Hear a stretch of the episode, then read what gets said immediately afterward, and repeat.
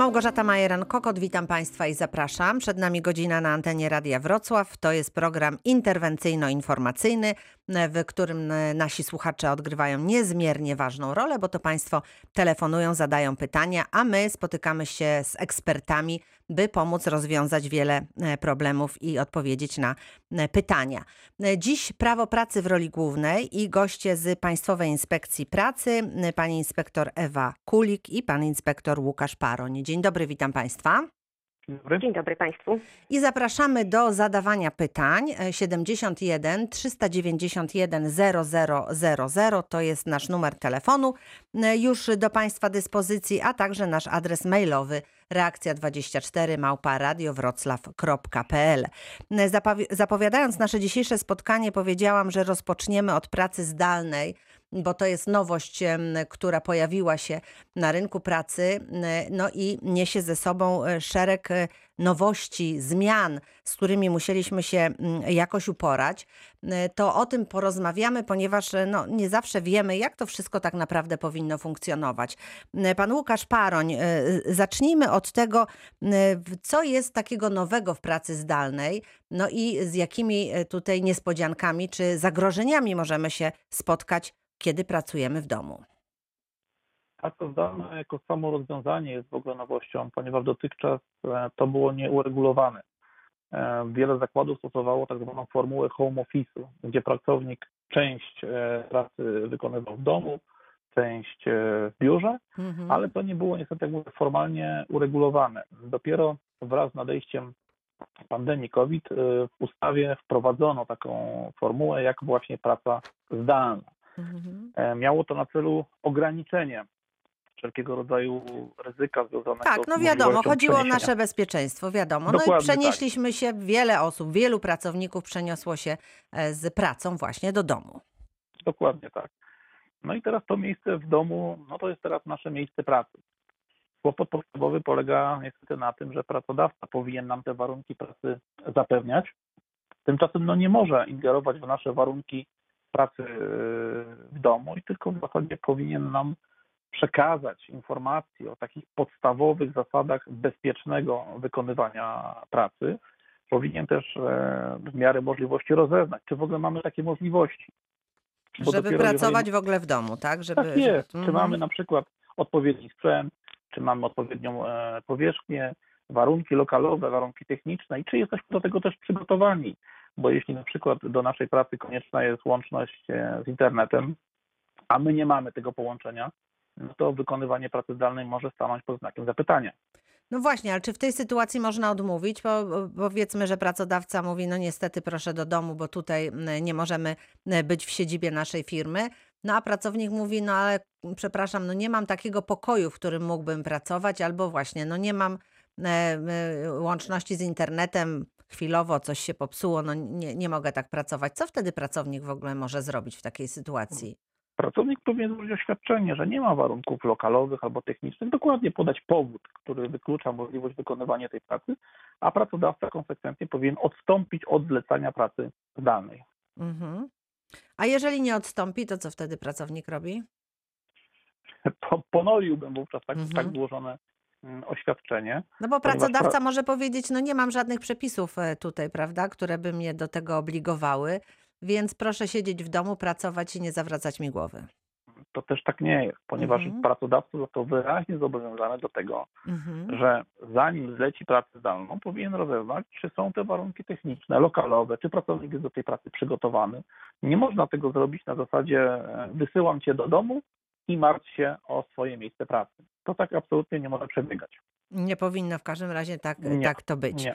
Dobrze, a teraz jeszcze druga sprawa, bezpieczeństwo pracy, ponieważ e, no, jesteśmy w domu, prawda, pomiędzy wykonywaniem tych różnych czynności związanych z pracą, a to robimy sobie kawę, herbatę, a to tam podgotujemy zupę, bo, bo dzieciaki są w domu, więc to się też różne, e, różne rzeczy mogą zdarzyć. Jak wtedy traktujemy taki e, wypadek w domu podczas gdy jesteśmy właśnie no, w pracy, w domu w pracy. No, jeśli wykonywaliśmy w tym czasie pracę, no jak najbardziej jest to wypadek przy pracy i takie sytuacje już się zdarzały. Pracownik na przykład wstawał od biurka, mhm. żeby zrobić sobie herbatę, uderzył nogą w krzesło, złamał sobie palec. Jest to klasyczny wypadek przy pracy. Mhm. Owszem, zaistniał w domu, ale przy wykonywaniu pracy w miejscu, gdzie pracodawca zlecił mi wykonywanie tejże pracy, więc jak najbardziej jest to wypadek y, przy pracy. Pani redaktor wspomniała, i to jest bardzo dobry przykład, ktoś gotuje sobie herbatę, tak? Albo Mhm. ma tą gorącą herbatę koło siebie. No jeśli potrąci ją, rozleje się ta herbata i on się poparzy, też możemy mówić jak najbardziej o wypadku przy mm, pracy w, tym, w, tej, w tej sytuacji. Mhm.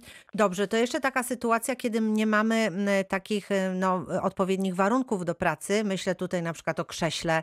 Siedzimy skuleni na łóżku z laptopem na kolanach, bo nie mamy biurka, bo przy biurku siedzą dzieci, odrabiają lekcje na przykład. E, No, nie mamy tego e, takiego e, sprzętu odpowiedniego, co może odbić się na naszym zdrowiu, prawda? Bo tu już rok siedzimy w tak. domu, prawda? To nie jest kwestia, że ktoś siedzi miesiąc czy kilka tygodni, tylko tylko no już jesteśmy rok w domu. Niektórzy z naszych słuchaczy oczywiście.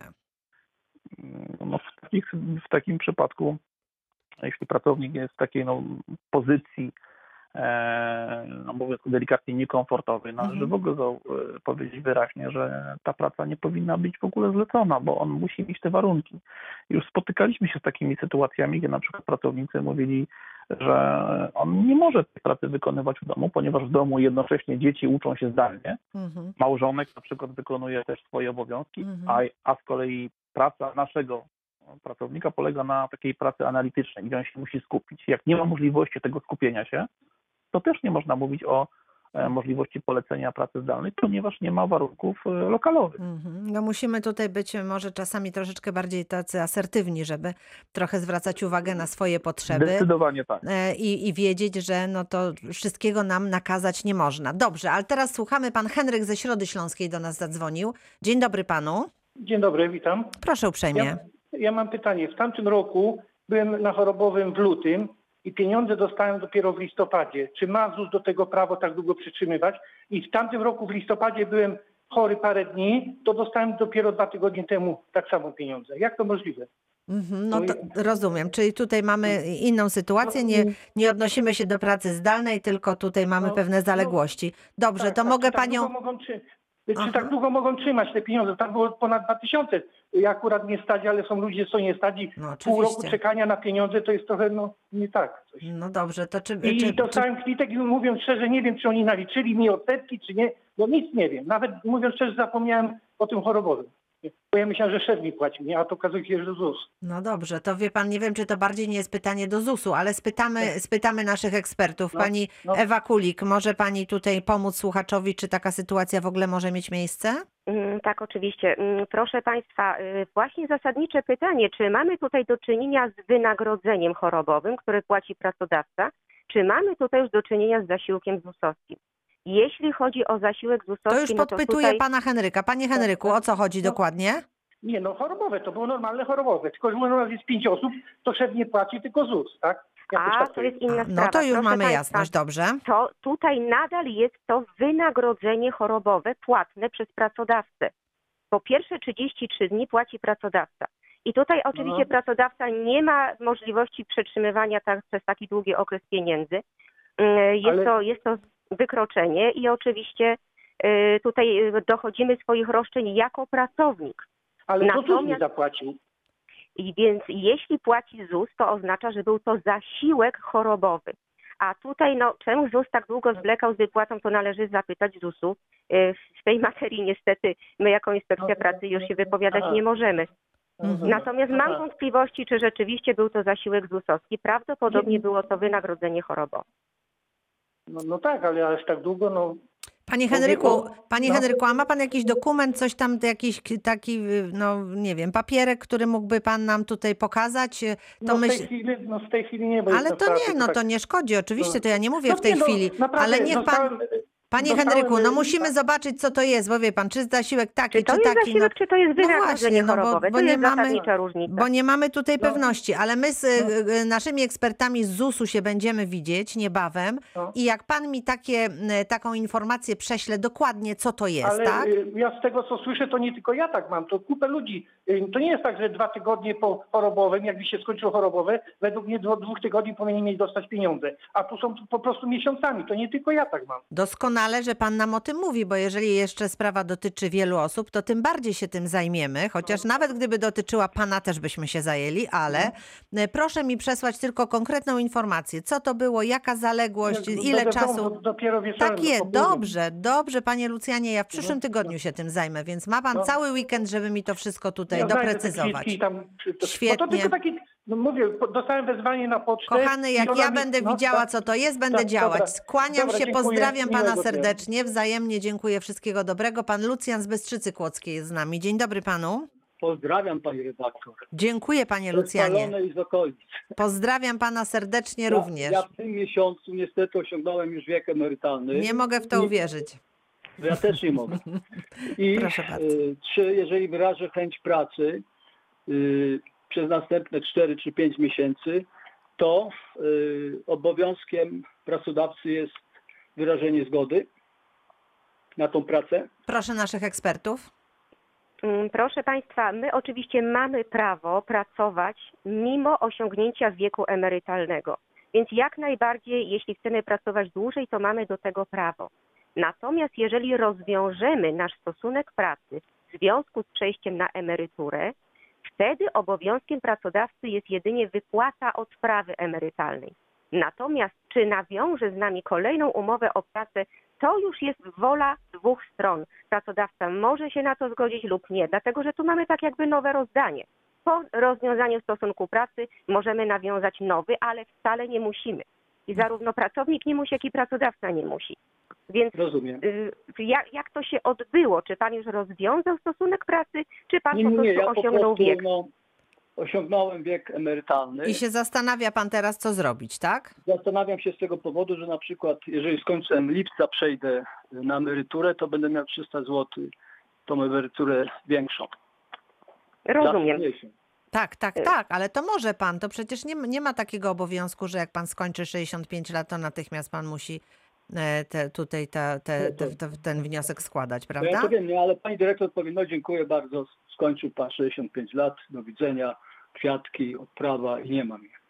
Y, Ale czy pan rozwiązał stosunek pracy Nie, jeszcze nie tym przejściem na rozwiąza. nie, Nie, emeryturę? nie, jeszcze nie, nie. Pan. Lucjan Właśnie ja jeszcze pracuje rozwiązać. i nie chce rozwiązać. Nie musi. Nie, pan ma prawo pracować nadal. A pracodawca nie może powiedzieć, niestety skończył pan 65 lat, do widzenia? Nie, emerytura jest naszym przywilejem, a nie obowiązkiem. Nie możemy z pracownikiem rozwiązać umowy w związku z tym, że osiągnął wiek emerytalny. No, No, to panie. Lucjanie, no to sprawa jest jasna, jest pan bezpieczny do lipca, sierpnia czy września nawet, jak pan sobie będzie No, życzył. wydaje mi się, że aż za jasne i dziękuję bardzo, pozdrawiam.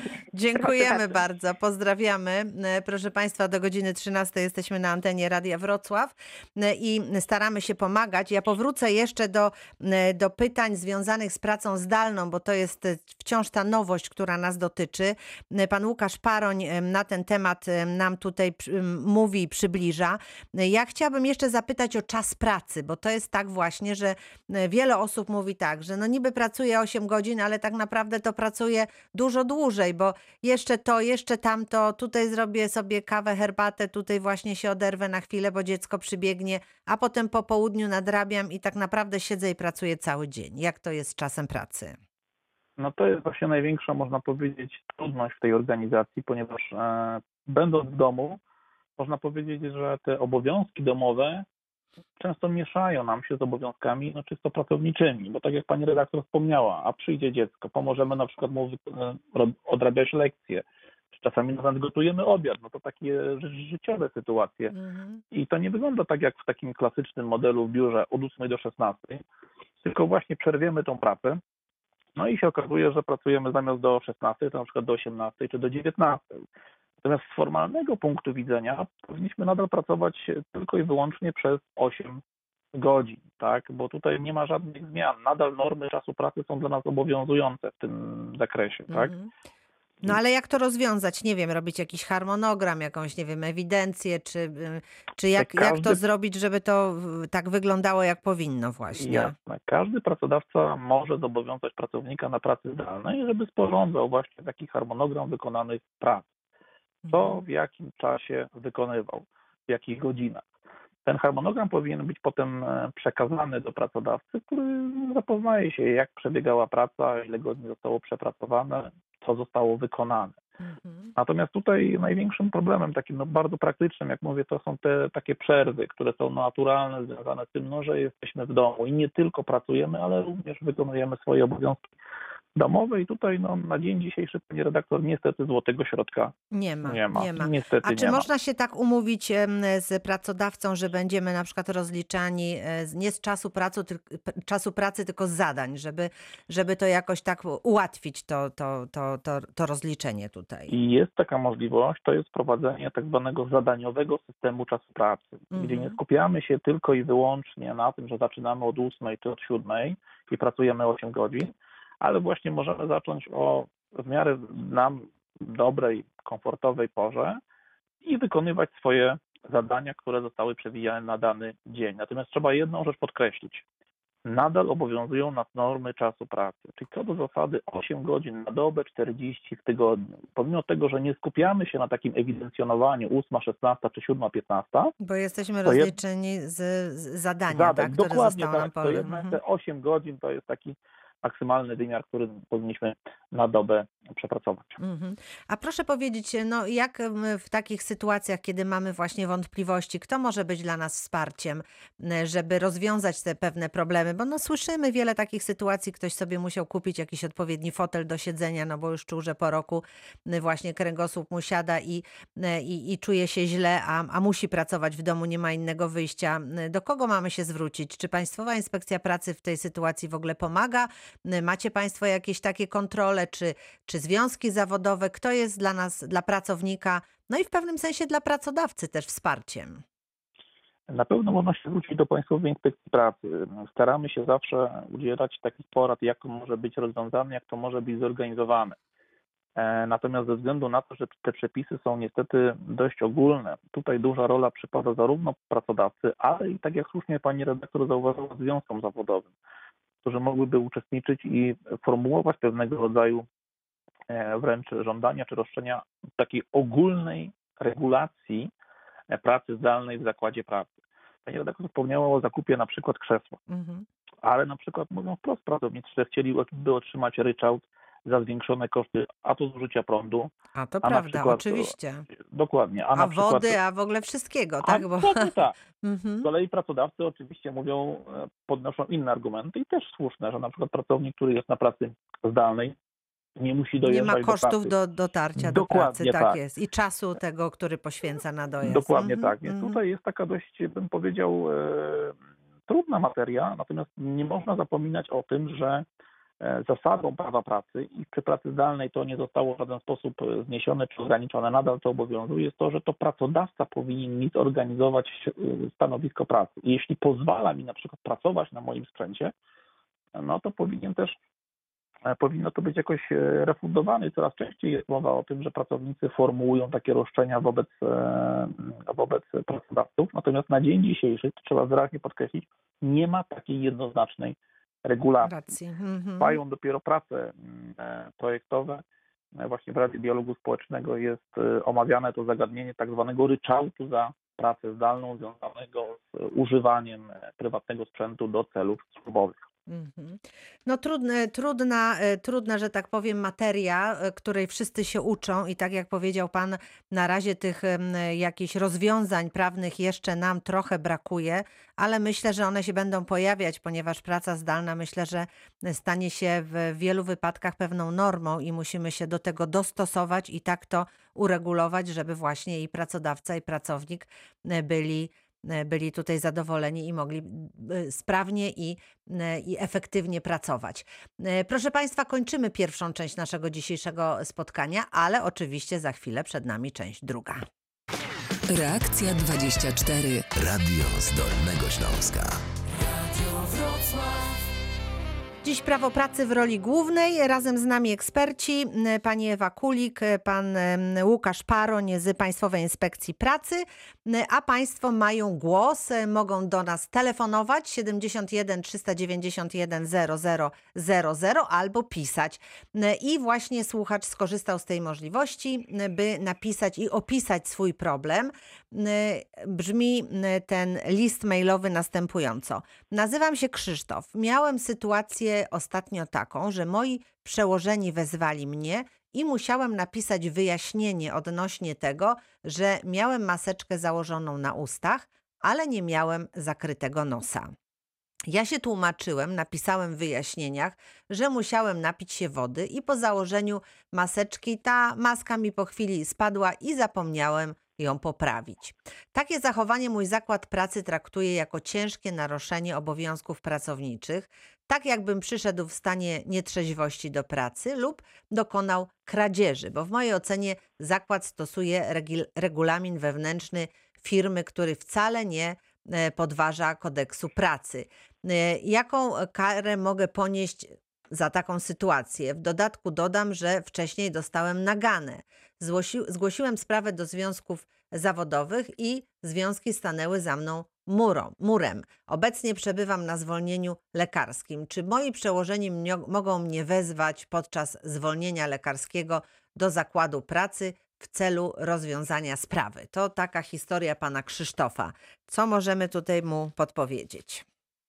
No proszę Państwa, czy rzeczywiście nieprawidłowe założenie maseczki można sklasyfikować jako ciężkie naruszenie obowiązków pracowniczych, czyli takie, które może skutkować nawet zwolnieniem y, takiego pracownika w trybie bez wypowiedzenia y, w sposób taki tak zwany dyscyplinarny, tak? Mhm, To mhm. tutaj mam spore wątpliwości, czy rzeczywiście takie, takie naruszenie no, jest aż na tyle ciężkie. Proszę Państwa, musimy pamiętać o tym, że czy, czy coś jest ciężkim naruszeniem obowiązków pracowniczych, ostatecznie rozstrzyga sąd. Nie ma czegoś takiego jak katalog pewnych naruszeń, które klasyfikują nam, że to jest ciężkie naruszenie, a to nie. E, Również próby jakiegoś tworzenia takich spisów w regulaminach e, no, rzadko ma tutaj podstawę prawną, dlatego że e, w razie sporu ocenia sąd, czy rzeczywiście nastąpiło ciężkie, Ciężkie naruszenie, naruszenie, czy nie. czy też nie? Bierze Mhm, tak pod mhm. uwagę wszelkie okoliczności, również takie, że maseczka się mogła zsunąć i tak dalej. Proszę Państwa, natomiast ym, takie naruszenie może być potraktowane y, no, jako taki stopień naruszenia, który możemy ukarać karami przewidzianymi w kodeksie pracy jako kary porządkowe. Czyli mamy tutaj właśnie karę nagany, karę upomnienia i ewentualnie też karę pieniężną, bo tutaj właśnie jest naruszenie przepisu BHP, które też oczywiście w wyjątkowych sytuacjach możemy e, ta, taką karę zastosować. Mhm. E, Jeżeli chodzi o nałożenie takiej kary, to się musi odbyć w odpowiednim trybie. Pierwszą zasadniczą sprawą jest to, że pracownik musi zostać wysłuchany na okoliczność nałożenia takiej kary. I w tym momencie właśnie to jest dobry, to jest, taki, to jest taki moment, kiedy pan może złożyć wszystkie wyjaśnienia w związku z tym, dlaczego ta maseczka była nieprawidłowo założona, że się zsunęła, że to był przypadek, że chciał się napić. Ale pan tutaj pisze, że rzeczywiście, że wy- napisał w wyjaśnieniach, że chciał się napić Tak, i tak dalej. tak. To wszystko jakby zrobił no tak, jak powinno być, prawda? Tak, natomiast nie, nie mam pewności, czy już to było robione w trybie nakładania kary, czy tak po prostu poproszono o wyjaśnienia. Aha, Jeżeli aha. zdecydowano by się nałożyć karę, musimy pracownika wysłuchać. A jeżeli kolejną- pracownik jest teraz na zwolnieniu lekarskim, właśnie, to musimy poczekać, aż wróci z tego zwolnienia, Czekamy, tak? Czy... proszę Państwa, czekamy. Tryb nakładania kar, tych wszystkich kar porządkowych, polega na tym, że kary nagany nie możemy nałożyć później niż dwa tygodnie po tym, jak dowiedzieliśmy się o naruszeniu i później niż trzy miesiące od samego naruszenia. I Mhm. ten bieg dwóch tygodni nie rozpoczyna się, jeśli pracownik jest nieobecny. Więc po prostu czekamy, aż pracownik wróci ze zwolnienia lekarskiego. Wtedy możemy wręczyć naganę pod warunkiem wysłuchania na tę okoliczność Mhm. pracownika. A jeżeli nie pracownik się z tym nie zgodzi, to wtedy ym, sąd rozstrzyga, czy to było Tak, rzeczywiście wtedy są naruszenie. kolejne Mhm. tryby odwoławcze od nałożonej kary. Natomiast nie ma takiej możliwości, żeby chorego pracownika ściągać ze, ze zwolnienia lekarskiego, żeby on składał wyjaśnienia. Pracownik jest chory, to jest chory. Jego Mhm. prawem, a wręcz obowiązkiem jest wtedy przebywać w domu, a nie przychodzić do pracy składać wyjaśnienia. Okej, dobrze, bardzo dziękuję i już słuchamy. Pan Bartosz z Wrocławia do nas Dzień dobry panu. Dzień dobry Państwu, witam. Ja takie mam pytanie, bo Pan ekspert mówił, że dopiero są mm, tak jakby rozpatrywane y, możliwości zwrotu przez pracodawcę dla swoich pracowników pracujących e, w domu tam za prąd, prawda, za te wszystkie No te... tak, za media, e, które, z których tak, za korzysta. Mhm, media. mhm. A czy to też dotyczy rodziców, których dzieci się uczą w domu? Chyba nie. Panie Łukaszu, czy, to, czy coś tutaj panu wiadomo, aby rodzice dzieci, które uczą się w domu, To znaczy miały nie coś be- otrzymać? Nie słyszałam o, nie będę, o nie niczym będę się takim. Tak. wypowiadał w dziedzinie prawa oświatowego. No tak, ale e, rodzice nie muszą wozić tych dzieci do szkoły, wie pan. I tutaj e, też No troszeczkę m, zarabiają, na, to znaczy oszczędzają może w tym sensie e, na tym, więc może to się bilansuje, czy nie bardzo? nie wiem, na, na razie nie, nie słyszeliśmy o takich, e, o takich właśnie, tutaj no bo- jakichś wzajemnych rozliczeniach. E, No bo moja, mhm. moja córcia już rok, y, rok, rok czasu prawie, prawda, w Mhm. domu, bo jest już Tak. e, wyżej niż No i pana córcia, i moja córcia, i No. wiele innych, I- tak? Ale dzieci, dzieci mają darmowe dojazdy do, do szkół, także ja nie wożę. No mają, mają, ale niektórzy rodzice wożą też sami, no nie, nie zawsze tak się zdarza. właśnie. Oczywiście, ma pan rację. No pan akurat tutaj ma darmowy dojazd, to pan jest trochę stratny, E, nie mówiąc już o tym, ile te dzieci jedzą, jak siedzą w domu i jakie, jakie zakupy trzeba robić, żeby je wykarmić. To jest tutaj, wszyscy rodzice doskonale wiedzą, o co chodzi. Ale o Dokładnie. żadnych... Ro... nie, nie, wiadomo. Nic, nic tutaj chyba na razie nie możemy powiedzieć, aby takie Może, jakieś... może pan kurator będzie coś wiedział, może będę może A, to przekażemy, przekażemy, przekażemy kuratorowi w takim razie takie pytanie. Zobaczymy, zobaczymy, może coś No tak. takiego będzie. Dziękuję panu uprzejmie, pozdrawiam serdecznie. Do usłyszenia i mam pytanie pana Władysława, który pisze w ten sposób. W czasie godzin pracy przy korzystaniu z toalety w domu źle postawiłem stopę, przewróciłem się i doszło do złamania nogi. W pracy zastanawiają się, czy można to zakwalifikować jako wypadek przy pracy, ponieważ nie byłem przy biurku, ale no, w toalecie, tak?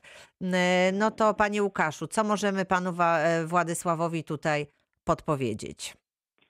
Znaczy podstawowa jest kwestia tego rodzaju. Jeżeli pan był w tym domu, tak, i wykonywał e, no, zwykłe swoje obowiązki pracownicze w ramach pracy danej, no i rzeczą naturalną jest, tak jak w każdym zakładzie pracy, że udał się do toalety, to w mojej ocenie tutaj trudno byłoby kwestionować to jako zdarzenie mające związek e, z pracą. Jak Najbardziej jest to, należałoby to uznać za wypadek przy pracy. Ja rozumiem wątpliwości czy niejasności, bo przy tych wypadkach przy pracy zdalnej w ogóle są problemy, jak Mhm. zweryfikować, czy w danym momencie pracownik rzeczywiście wykonywał swoją pracę, tak? Aha, aha. Zresztą w ramach postępowania wypadkowego powinno się dokonać oględzin miejsca zdarzenia. Jak teraz dokonać oględzin takiego miejsca zdarzenia, to znaczy w domu, tak? Pracownika, to przecież to jest nasz mir domowy, chroni nas przed wstępem tam. No ale jeżeli pracownikowi y, zależy, żeby ten wypadek został Jeżeli uznany puści, jako e, to- wypadek przy pracy i życzy sobie, żeby ktoś wszedł i zobaczył właśnie to, je- Jeżeli jak to wpuści wygląda. albo na tak, przykład przekaże to może, zdjęcia, tak. to uważam, można to, uważam, że można uznać to za dopuszczalne. Rozumiem, ale czy gdyby pracodawca miał jakieś wątpliwości, to czy my możemy na przykład e, napisać do Państwowej Inspekcji Pracy i poprosić o, e, o takie jakieś Naturalnie, tutaj, jak prawda, żeby, żeby się upewnić, czy żeby powiedzieć pracodawcy, konsultowałem się z Państwową Inspekcją Pracy i e, dowiedziałem się, że mogą być, możliwe są oględziny czy zdjęcie, można, no i można to zaliczyć jako taki właśnie wypadek przy Jak pracy. Można tak, to zrobić, tak? Mhm. Oczywiście. No to dobrze, to w takim razie, panie Władysławie, w razie gdyby te wątpliwości nadal były, to już wie pan, do kogo się można zwrócić i, i jak to ewentualnie załatwić. Dobrze, już słuchamy tych, którzy do nas telefonują. Najpierw pan Zbigniew z Wrocławia. Dzień dobry, witam pana. Witam Państwa. Chciałem prosić o informacje dotyczące regulacji badań profilaktycznych pracowników e, w czasie pandemii. Mhm. Bardzo Były proszę. jakieś odstępstwa. Dobrze, bardzo proszę. Pani Ewa Kulik, może poproszę? Tak, oczywiście. Proszę Państwa, rzeczywiście y, te przepisy powodują, że y, badania zachowują ważność, czyli jeżeli kończą nam się badania okresowe w okresie pandemii, y, możemy uznać, że one są nadal ważne. Natomiast proszę Państwa, trzeba troszeczkę sięgnąć do logiki i do warunków, w jakim te przepisy powstawały. Początkowo było bardzo trudno wykonać te badania pracownicze. e, przychodnie były nieczynne, albo były przepełnione, albo stwarzały dodatkowe zagrożenie e, właśnie zarażenia się chociażby koronawirusem. Zatem, jeżeli istniały tego typu przeszkody, jak najbardziej zasadne było to, żeby te, tych badań nie wykonywać, tylko żeby te nasze dotychczasowe badania były ważne. Natomiast y, z tego, co się orientujemy w tej chwili, wiele placówek medycyny pracy już badania wykonuje i to w warunkach takich, które zapewniają y, nam y, komfortowe wykonanie tych badań i w miarę bezpieczne, tak, bez kontaktu na przykład z innymi y, chorymi pacjentami. Więc można to, z, można to zrobić, tak? Oczywiście. Jeżeli tutaj nie ma bardzo przeszkód. częste Mhm. pytanie jest tutaj, czy wtedy pracownik ma, ma prawo odmówić, ma powiedzieć, ja mam na mocy ustawy ważne badanie i nie będę niczego wykonywać. No więc proszę Państwa, y, to jest troszeczkę ryzykowne podejście, dlatego że badania to jest samo dobro i dla bezpieczeństwa pracownika, i dla bezpieczeństwa pracodawcy tak naprawdę. Więc jeżeli te warunki są spełnione, żeby wykonać te badania, to jak najbardziej powinniśmy się im poddać. Natomiast Mhm. często pracownicy podnoszą, no tak, przychodnie mamy, przyjmują, ale jest tam taki tłum, że ja mając Że zwłaszcza choroby współistniejące, Mhm, boję mhm. się tam iść, prawda? Mhm, mhm. Więc tutaj rzeczywiście po to ten przepis jest, aby Żeby można było- indywidualnie tak, tak, podejść tutaj do indywidualnie sytuacji. podejść do Mhm. tej sprawy i żeby taki pracownik oświadczył pracodawcy, mam obawy iść teraz wykonać te badania i w tej sytuacji jak najbardziej można przyjąć, że te badania, które są dotychczasowe, Są ważne. mm, z- Mhm. tak, są ważne. Panie Zbigniewie, a tutaj jaka Tak. pana sytuacja jest? Czy pan Nie, ewentualnie... chciałem ogólnie spytać właśnie jak podejść, bo jestem za tym, żeby jednak robić. Ja, tak jak y, pani inspektor mówiła, no jest możliwość, więc trzeba zrobić. No, Aha, no to owszem, jeżeli te tak, tłumy, mhm. tłoki, to, to trzeba wziąć po prostu indywidualnie. Jeżeli to jest możliwe, naturalnie. Jeżeli nie ma nie jakichś przedłużać. przeciwwskazań zdrowotnych, to, to warto z tego skorzystać. Mhm, Oczywiście. Dziękuję panu Dziękuję uprzejmie. bardzo. Dziękujemy, pozdrawiamy. I pan Przemysław z Ząbkowic Śląskich jest zna. Pan Zbigniew się, pan Przemysław się rozłączył, ale jeżeli zadzwoni do nas jeszcze raz, to bardzo e, serdecznie zapraszamy, bo mamy jeszcze 20 minut na antenie Radia Wrocław. W związku z tym e, mamy, mamy czas i możemy jeszcze odpowiadać na Państwa pytania i wątpliwości. Dobrze, to w takim razie pytanie mailowe, które przysłał do nas e, słuchacz. W naszym zakładzie pracy obowiązują, obowiązuje następujący rozkład czasu pracy. Od poniedziałku do piątku pracujemy po 7 godzin dziennie i w soboty 5 godzin. Nie mamy wolnych sobot. Pracodawca twierdzi jednak, że wszystko jest zgodnie z prawem, ponieważ nie przekraczamy 40-godzinnej tygodniowej normy czasu pracy. Czy tak można? Co z wolnymi sobotami? Pyta nasz słuchacz. No właśnie, dobre pytanie, co z naszymi wolnymi sobotami. Y, Proszę Państwa, no niestety nie jest to prawidłowy rozkład. Mm, Mhm. Definicja czasu pracy, jaka obowiązuje w naszym kraju, dotyczy nie tylko 40 godzin i to przeciętnie 40, ale również ma się to zmieścić w przeciętnie pięciodniowym tygodniu pracy. Pięciodniowym, a Pięć nie dni. sześcio. Mhm, A mhm. tutaj, jeśli na stałe weszła nam sobota do naszego grafiku, robi nam się sześć dni pracy. Aha. I właśnie tutaj jest to poważne naruszenie, że nasza sobota wolna święta gdzieś się podziała. Proszę Państwa, tu rzeczywiście jest tak, że pracujemy 40 godzin, tak? Bo 7 razy 5 to jest 35, plus 5 Mhm. godzin w sobotę nie ma problemu. Ale ten szósty dzień niestety jest naruszeniem. Mhm. E, Czyli w Oczywiście tej to nie sytuacji, oznacza, no właśnie. nie oznacza, że nie możemy w, sobot, w soboty czasem pracować. Wolno, wolno zlecić pracę w godzinach nadliczbowych w Mhm. sobotę. Warunek jest jednak taki, aby za tą sobotę oddać inny dzień wolny. Na przykład poniedziałek, na przykład piątek, na przykład środę, obojętnie. Tyle zrekompensować to jako cały dzień wolny. I to Mhm. bez względu na to, czy ściągniemy pracownika do pracy na jedną godzinę, czy na 8 godzin, czy nawet na pół godziny, musimy oddać cały inny dzień właśnie dlatego, że mamy 5 dni. Musimy zrównoważyć tydzień. Aha, Zatem aha. tutaj tak rozłożony grafik jest jak najbardziej nieprawidłowy i pracownicy mają rację pytając, gdzie jest nas sobota. Gdzie jest moja wolna sobota? No właśnie, czekaliśmy na te wolne soboty i szanujemy je bardzo. I Właśnie. dobrze, no właśnie. Dobrze, to teraz e, pytanie e, od naszej słuchaczki. I moje pytanie jest krótkie. Otóż, jeśli pracownik, obojętnie jakiego zakładu pracy, y, prywatnego czy, czy jeszcze państwowego, w swojej niewiedzy e, rozwiąże ten stosunek pracy, czy ma możliwość odwołania się, ażeby y, pracować dalej. I mówię, y, jeszcze raz podkreślam, chodzi mi o niewiedzę tego pracownika. Mhm. Mm, To pytanie Chodzi o naszej przejście słuchaczki. na emeryturę Ja domyślam myślę, się, że tak? chyba to tak, że to jest nawiązanie ta, do tego... tak, tego, o czym Mhm. pan Lucjan nam tutaj dzisiaj mówił, e, to myślę, że to jest właśnie ta sytuacja. Rozumiem. Proszę Państwa, no jeżeli sami rozwiązaliśmy naszą umowę o pracę, złożyliśmy wypowiedzenie Mhm. albo porozumienie stron, e, w którym wyraziliśmy chęć rozwiązania stosunku pracy, no będzie trudno.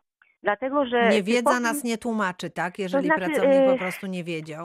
Mhm. Być może tak, natomiast jest to dosyć trudne, dlatego że złożyliśmy tutaj oświadczenie wo- woli. Mhm. A zatem według zasad y, prawa możemy powołać się na wadę oświadczenia woli. Między innymi błąd jest y, taką, taką podstawą do, do tego, aby uznać, że jest to pewna wada oświadczenia woli. Ale mm, czy tutaj sąd przychyli się, że sama niewiedza jest wystarczająca? Gwarancji tutaj naprawdę nie dam. Y, Typowym y, odwołaniem do sądu to jest w sytuacji, kiedy pracodawca nam wypowiada umowę, tak? Tutaj mamy wręcz automatyczną możliwość y, odwołania się od wypowiedzenia, które złożył nam pracodawca.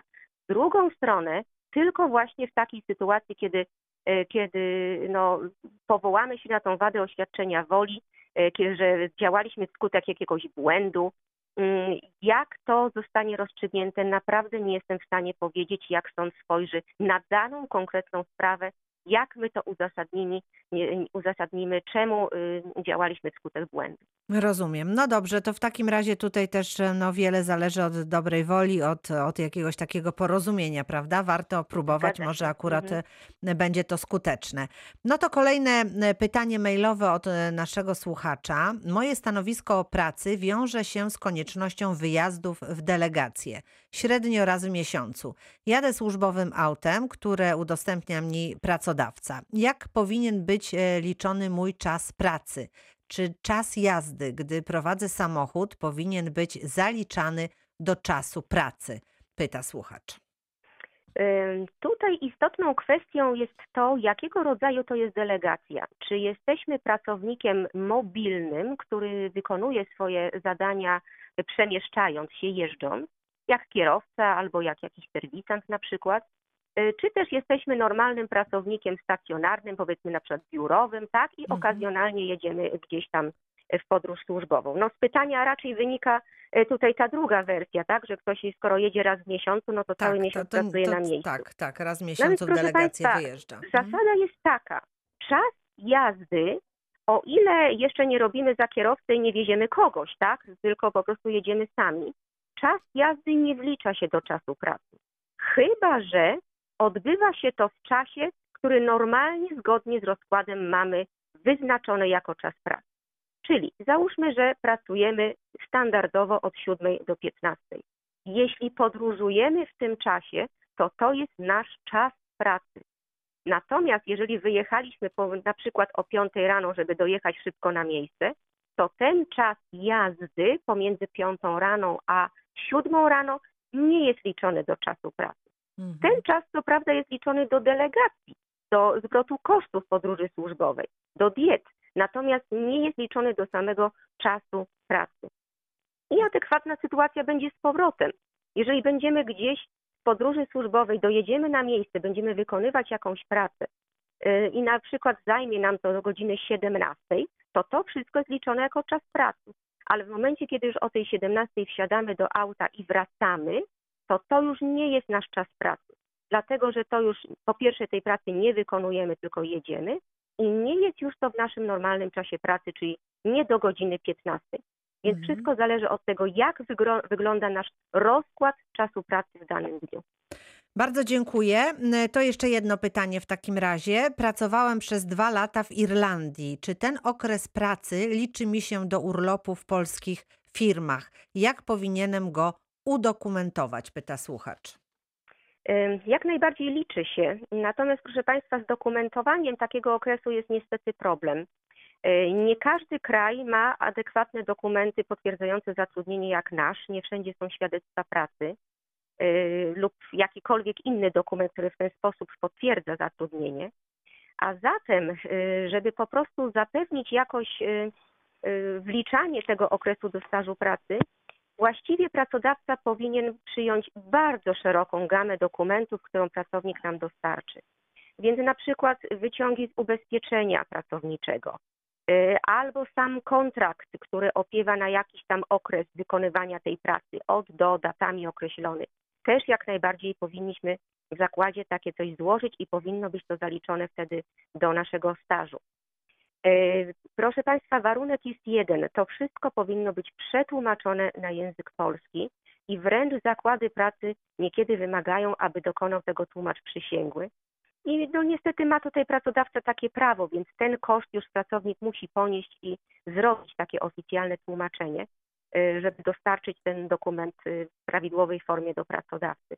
No oczywiście, jeśli to jest w języku angielskim, no to w większości zakładów nie ma problemu, żeby ktoś zrozumiał, o co w tym dokumencie chodzi.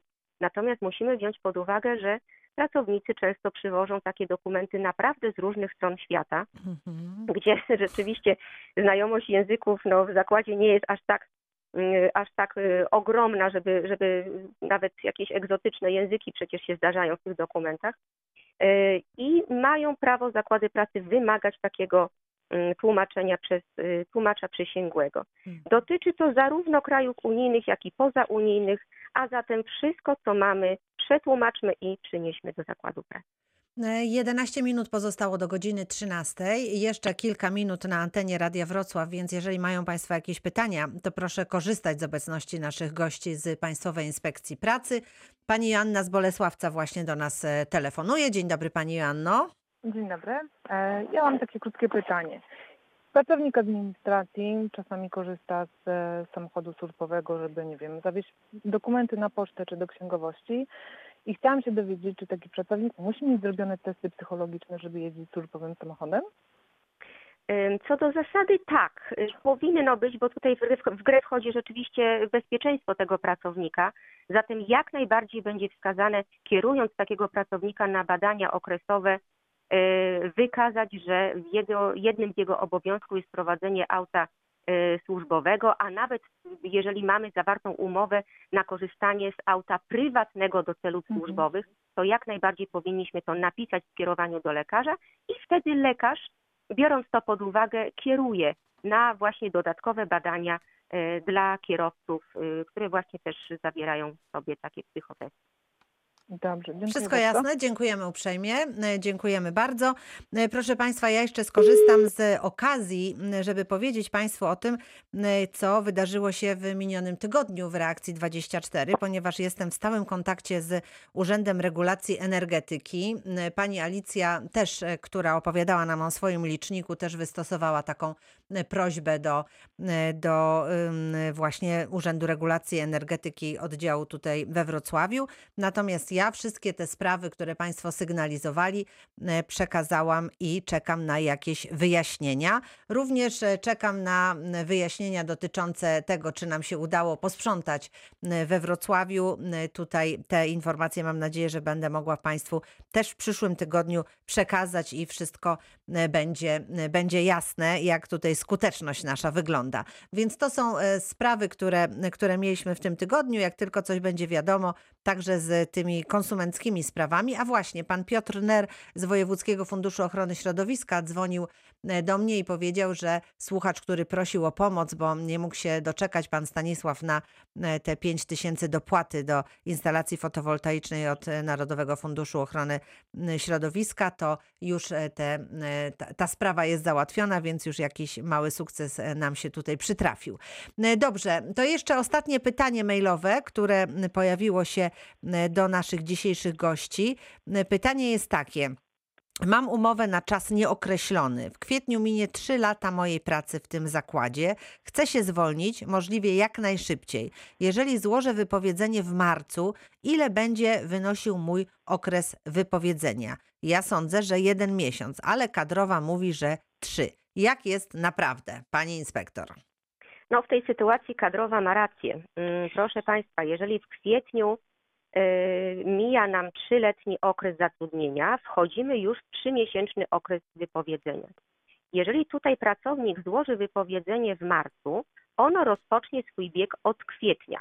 Gdyby trwało jeden miesiąc, skończyłoby się z końcem kwietnia ale w tym momencie musimy pamiętać, że okres wypowiedzenia to również jest okres pracy. On również jest liczony do naszego stażu.